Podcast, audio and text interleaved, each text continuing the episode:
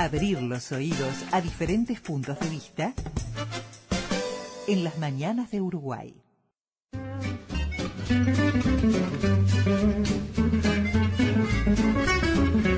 Motivos para celebrar.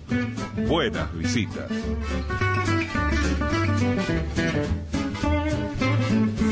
Mi nombre es Lourdes. La oportunidad se dio cuando le ofrecí a la educadora, que tiene una nena, dentro del refugio, una de las educadoras, este, me pidió, dice, vos, yo tengo fe, me dice, yo sé que vos podés hacerlo y te queda bien, lo haces bien. Yo te tengo fe, me dice, así te animas a hacerme un títere. Le digo, ¿un títere cómo? Eh, así, ahí fue que salió el negocio. Eh, mi nombre es Jorge, apellido Silva, tengo 50 ya, 55 años, eh, vivo en un refugio. En mis horas libres frecuento la Facultad de Ciencias Sociales, la Biblioteca Nacional, eh, hago ferias y mi objetivo de estar acá dentro de la Facultad de Ciencias Sociales y participar del colectivo, ni todo está perdido, es una puerta que se abre que no sabemos hasta dónde podemos llegar.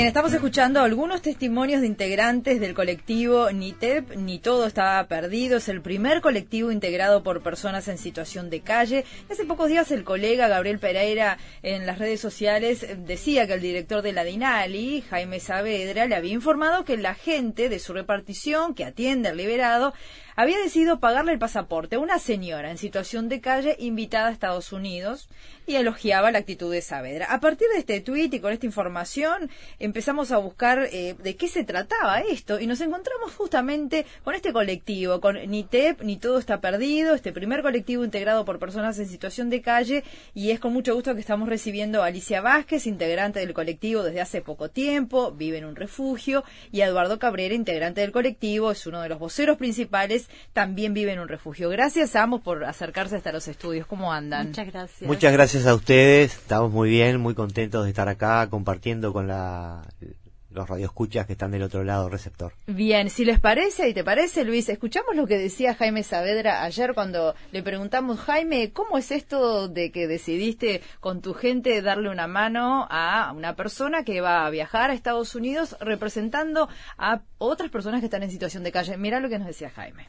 Nosotros tenemos este, hace un año aproximadamente, de repente un poquito menos, un, vínculo con, la, con el colectivo Ni Todo Está Perdido porque nos acercamos para ver de qué modo podemos, podíamos ayudar. Entonces, este, ahí tuvimos una serie de reuniones y pusimos todo, todo el, las cosas, toda la infraestructura que la DINALI tiene, las oportunidades de capacitación, las pasantías laborales, eh, los locales, en fin, todo lo que nosotros tenemos, todas nuestras modestas pertenencias las pusimos al servicio de, la gente, del colectivo, ni todo está perdido. Entonces ahí se formando un vínculo a través del cual estamos este, en contacto permanente, digamos. Y en, la noche de, ayer no, nos enteramos, o en la tarde de ayer nos enteramos que estaba esta situación, que tenían esta invitación y esta dificultad, y, bueno, entre todos los funcionarios de acá de la DINALI este, nos pusimos de acuerdo en colaborar con unos pesitos cada uno para poder financiar el pasaporte de la persona que vaya a viajar. Así que para nosotros es un paso más en este vínculo que estamos armando y el que estamos muy, muy orgullosos. Fuimos al cumpleaños de NITEP el año pasado, que fue una experiencia muy emocionante. Cuando inauguramos el Centro Comunitario de Integración Social nos acompañó toda la gente en situación de calle, este, para nosotros también fue muy lindo eso. Y, así que estamos, armando un vínculo que esperemos que sea de utilidad para poder atender una realidad que a veces que es muy difícil, digamos, muy dolorosa. Claro, y muchas veces se, se dice de que justamente la gente que está en situación de calle, un alto porcentaje proviene del sistema carcelario, gente que no ha tenido posibilidad de encontrar trabajo o de volver a su núcleo familiar. Eh, ¿Eso también hace que, el compromiso se redoble?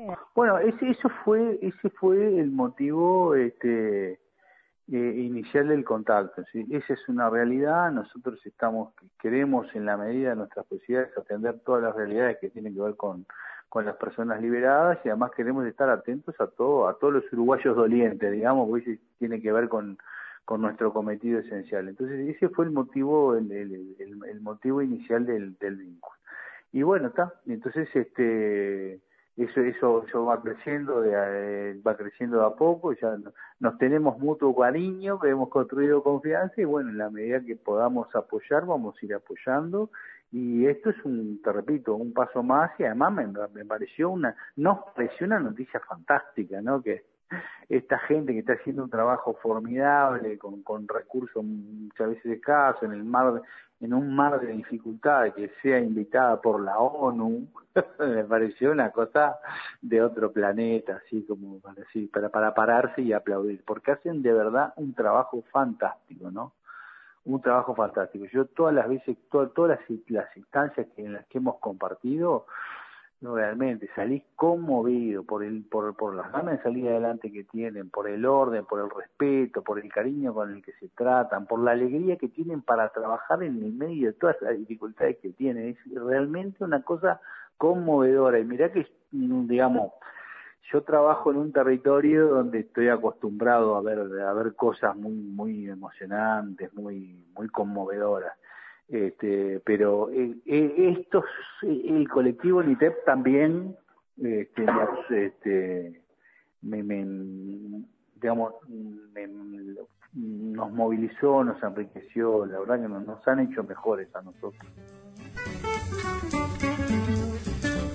La, el testimonio de, del director nacional deliberado, el director de Dinali, Jaime Saavedra, eh, eh, llega mucho. Y, eso de los uruguayos dolientes me parece un concepto que está muy fuerte, está muy bueno. Y para representar a quienes, porque ya hablaremos del viaje a Estados Unidos, ¿no? Pero el principio de la cosa está en reunirse ustedes, en conversar, Exacto. en los encuentros que tenían en, en, la Facultad de, de, Ciencias Sociales, en la sala de informática que se les dejaba usar, y ahí empezar a intercambiar, ¿no? y, a, elaborar ese concepto de que en lugar de hablar de ustedes, hablemos con ustedes. Muchas gracias. Por ahí viene la cosa. ¿Cómo, cómo se fue gestando esto? ¿Ustedes recurrían a, la, a, las, a, las salas de, de la facultad? Allí se, empezaron a intercambiar, empezaron a ver que había una chance de organizarse. Sí, eh, había una chance de organizarse. Nosotros en realidad lo que queríamos hacer era devolverle a la facultad lo que es de la facultad partiendo de la base de que hubieron eh, maltratos de abuso a, estudiantes de la facultad, hubieron personas que eh, trataban las computadoras de mal estado. Sí, fue, hizo mucho ruido en ese hizo mucho ruido. Sí, sí, la Entonces nosotros queríamos cambiar esa mirada. Entonces decidimos juntarnos y ahí fue cuando nació NITEP, medio escondiditos ahí en un saloncito de, de la facultad, empezamos a hacer como la hormiga, ¿viste? Empezamos a hacer de a poquito empezamos a trabajar la idea que teníamos armada y, aquí se formó NITEP, que hoy en día ya, ya cumplimos un año y, un mes. ¿Todos los que conformaron NITEP están en situación de calle? Sí, estamos todos en situación de calle. ¿Cuánto hace tú que estás en la, que estás en la calle, Eduardo? Yo estoy desde el año 2005. ¿Y tu caso, Alicia? Eh, yo en, hace muy poquito, hace tres meses. Tres meses. Va para cuatro, en febrero va para cuatro pero eh, orgullosa igual. es algo, a ver, eh, orgullosa digo en el sentido de, de que fui muy, eh, muy abrazada por el grupo de NITEP urbano, eh, como que no fue tan grave caer en situación de calle. Porque, estoy saliendo. contenido y Sí, sí, mucho, mucho, muy, mucho. Este mi refugio no es muy malo tampoco este es es raro porque no mm. es mi casa y comparto con 30 personas, un cuarto de ocho, con ocho personas más, pero hay de todo. ¿Tú estás en condiciones similares? Sí, yo estoy en condiciones similares, pero este, yo en el refugio que estoy, por suerte, eh, me han tocado cinco refugios desde el 2005 a lo que voy estuve rotando en cinco Rotando. refugios. Pero de los cinco que tuve, nunca tuve una queja, nunca tuve un problema. En el que estoy actualmente, lo bueno que tiene mi refugio en el que estoy ahora que hay una muy buena coordinación. Sí, hay una coordinadora que coordina el equipo y hay un equipo técnico que trabaja y un equipo técnico que, que trata a las personas desde, desde, el, desde el área que hay, que hay psicólogos, asistentes sociales que trabajan con nosotros. Y a partir de ese intercambio e incluso de organizarse ustedes y discutir, es que empiezan a mirar salidas, ¿no?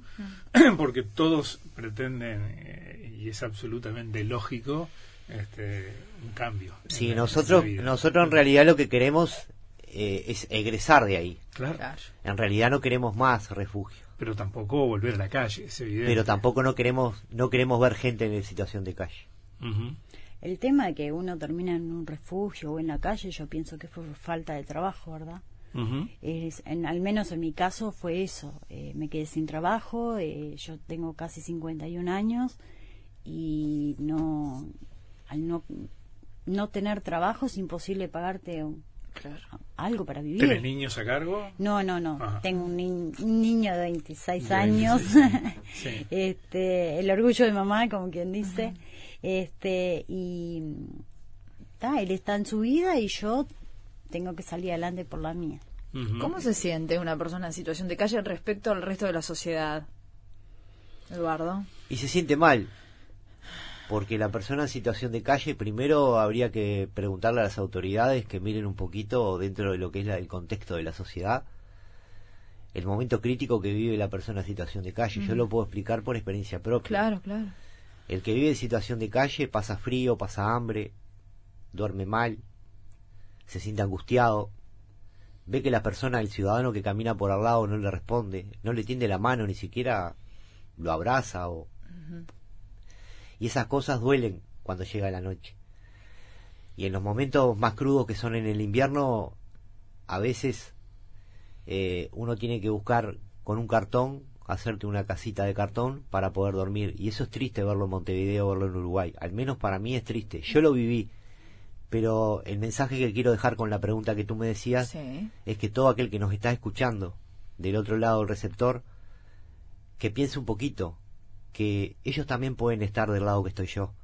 Y eso es triste cuando a esa persona le toca lo que me tocó a mí vivir, o lo que estoy viviendo, eh, pucha, hay que pararse de ese lado y ver, ¿no? Cómo, de qué se trata, ¿no? Y más allá de la, de la mayor voluntad de ser empático, este, es imposible. Eh, quienes están en otra situación, quienes estamos en otra Sí. situación, eh, tratar de interpretar y de sentir lo que ustedes sienten, lo que siente una persona sin hogar. Este, eso es, es muy difícil de transmitir, indudablemente. Eh, la calle, eh, dicha así en genérico, tiene muchas calles en realidad, ¿no? Hay mucha cosa, hay mucha gente que está en esta situación. Y supongo que a partir de unificarse, ustedes integrarse, y con esa definición que decías de devolverle a la facultad, de tratar de tomar distancia de cosas que pasaron, uno esto lo generaliza, de cosas que pasan en la calle también, ustedes deben tomar distancia también, y deben buscar colectivamente eh, salidas y, e interlocutores. ¿Los van encontrando? Sí, lo vamos encontrando. Por ejemplo, una de las respuestas claves y fundamentales es la, la propuesta que nos hizo Jaime con el proyecto que, con el proyecto que tenemos en la Dinali de tener un espacio de la radio, de tener bicicletas, eh, de poder trabajar conjuntamente con ellos. Pero no solo Dinali, tenemos Redalco también con el tema de la fruta y la verdura, donde nos turnamos en grupo y vamos a recoger y- fruta y verdura para ayudarlos a ellos y ellos nos dan Claro. ese alimento para nosotros. Y ahora estamos con todo el, el tema de la alimentación autosustentable, que es otro proyecto que tenemos, gracias a la Facultad de Ciencias Sociales, gracias a la lucha que, que hicimos, como comentaba anteriormente. Gracias a esa lucha, la Facultad de Ciencias Sociales, conjuntamente con la Intendencia Municipal de Montevideo, eh, nos cedieron una casa que a partir del 2 de febrero va a estar disponible para NITEP, donde nosotros ahí sí vamos a, po- a poder potenciar talleres didácticos y lugares donde poder recibir a la persona que está en situación de calle y darle la contención.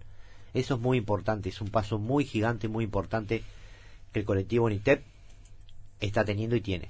Y en este marco, ¿cómo surge esta invitación desde Naciones Unidas para viajar y representarlos, Alicia?